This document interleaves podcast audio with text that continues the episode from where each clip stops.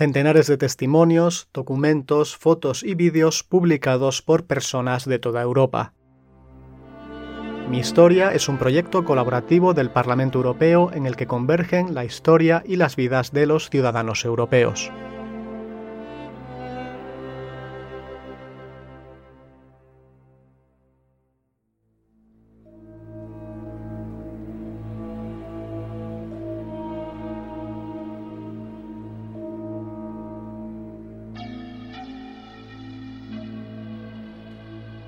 El 9 de septiembre de 1939, los nazis entraron en Mosina, una localidad cercana a Poznan. La represión, las detenciones y las masacres no se hicieron esperar. 1943 fue el año más trágico, cuando las fuerzas alemanas de ocupación descubrieron en Mosina un movimiento de resistencia. Entre las víctimas de la persecución se encontraba la familia Jesewicz. Jestem wnuczką Marianny Pazgrat z domu Jerzewicz. Polska, katolicka rodzina Jerzewiczów, zamieszkująca w Soy la nieta de Mariana Pazgrat, Jerzewicz de soltera. Los Jerzewicz somos una familia polaca y católica de Mosina, cerca de Poznan. Sufrimos una persecución especialmente cruenta durante la ocupación nazi. szczególnych prześladowań w okresie okupacji hitlerowskiej. Se inventaron acusaciones ridículas, como que en Mosina existía una organización que se dedicaba a envenenar y a matar alemanes. Médicos, farmacéuticos y hasta comadronas fueron acusados de los crímenes más inverosímiles. Se les hacía confesar cualquier cosa mediante brutales palizas. Los detenidos eran trasladados a Auschwitz y otros campos de concentración en los que pocos sobrevivían. W styczniu 1943 roku wśród 46 aresztowanych En enero de 1943 fueron detenidos 46 habitantes de Mosina. Entre ellos estaba el hermano mayor de mi abuela, Román, que tenía entonces 53 años. La Gestapo se lo llevó y nunca supimos a dónde. Su familia nunca volvió a tener noticias de él. Rodzina nigdy nie otrzymała o nim żadnych informacji. En septiembre detuvieron a decenas de personas en represalia por las actividades de la resistencia polaca. Es lo que se conoce como el caso Mosina, aunque oficialmente nunca existiera como tal. Todavía hoy es una herida abierta para los habitantes de la localidad. Familias enteras, padres, hermanos, hijos, incluso niños muy pequeños, fueron detenidas en represalia por sus presuntas actividades contra las fuerzas de ocupación. Najliczniejsze aresztowania mieszkańców Mosiny nastąpiły we wrześniu 1943 roku. Aresztowano całe rodziny wielopokoleniowe. El mayor número de detenciones en Mosina se produjo en septiembre de 1943. Familias enteras fueron detenidas, abuelos, padres y nietos, de varias generaciones, de todas las edades. El 9 de septiembre de 1943 detuvieron a la familia Jezevich. Leonard tenía 29 años en el momento de su detención, Jerónim 27, Ludwig 49 y su hijo Edmund 23. Todos los hombres fueron trasladados al cercano campo de Shavikovo, pasaron un tiempo por Auschwitz y acabaron en Mauthausen. Solo uno de ellos regresó. A todos se les imputó el mismo cargo, representar un peligro para el pueblo alemán. Con los hombres se detuvo también a sus mujeres. La mujer de Román, Stanisława, tenía 54 años en el momento de su detención. Murió en Auschwitz, el mismo año en que la detuvieron, el 26 de diciembre de 1943. Helena tenía 18 años cuando fue detenida. Murió en Auschwitz el 17 de diciembre de 1943. Clara tenía 38 años cuando fue detenida. Murió en Auschwitz el 13 de enero de 1944. Leocadia Szuliga, Jezewicz de soltera, tenía 38 años. Murió en Auschwitz el 4 de enero de 1944.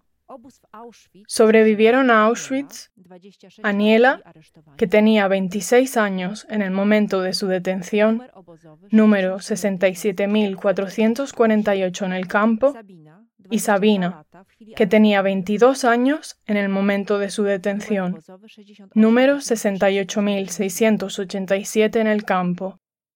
Fueron liberadas el 2 de mayo de 1945. Analizando las fechas en que fallecieron las mujeres, parece claro que murieron de hambre y frío. Sobrevivieron apenas cuatro meses en el campo de concentración.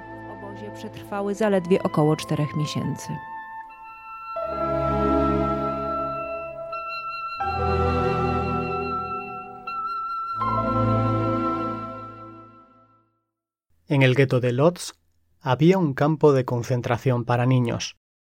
Allí se encerraba y se obligaba a trabajar a los niños polacos cuyos padres habían muerto en campos de concentración o habían sido ejecutados por formar parte de la resistencia.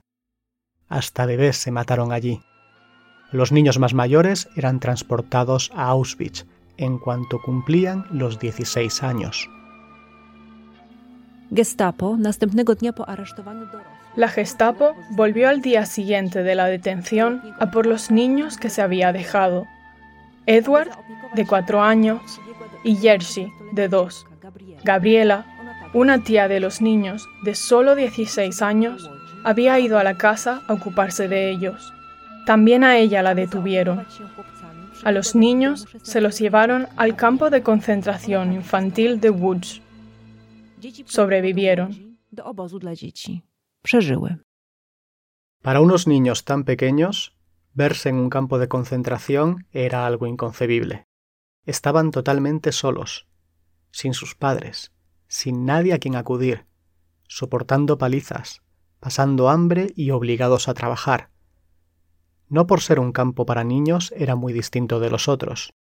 Por eso algunos lo llaman el pequeño Auschwitz. Los niños que sobrevivieron al pequeño Auschwitz pasaron por un auténtico infierno.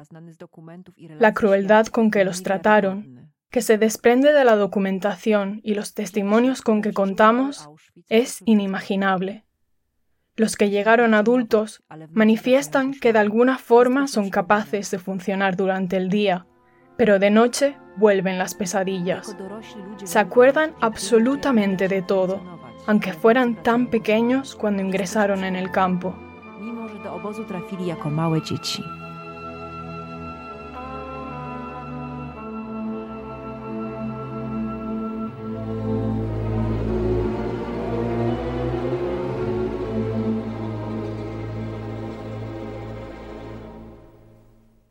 A finales de 1943, al menos 353 personas habían sido detenidas en Mosina. La mitad de ellas murieron en Auschwitz. Las demás murieron en otros campos de concentración. De cinco ni siquiera se sabe qué fue de ellas. Los afortunados que sobrevivieron al infierno del campo tuvieron problemas de salud hasta el fin de sus días. Además, el estigma de su experiencia en el campo y, para casi todos, la pérdida de sus parientes más cercanos les dejaron una huella psicológica muy profunda. Babcia niechętnie opowiadała o tych zdarzeniach. Uważała, że rany bolą zbyt mocno, a my, dzieci, nie powinniśmy znać całej prawdy o Mi abuela se resistía a hablar de esas cosas.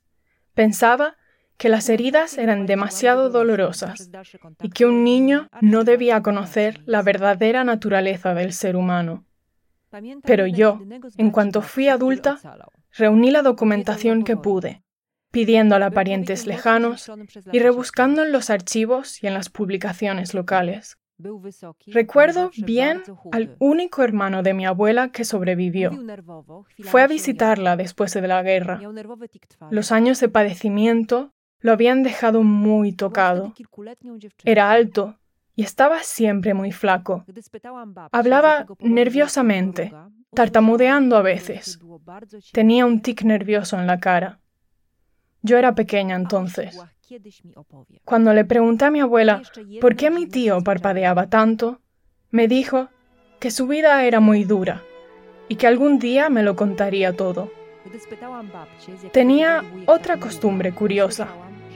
Cuando salíamos de casa, siempre se llevaba una rebanada de pan, como un talismán que lo protegiera del hambre. Miał jeszcze jedno dziwne przyzwyczajenie. Zawsze, wychodząc z domu, zabierał ze sobą kromkę chleba. Jak talizman, który ochroni go przed głodem.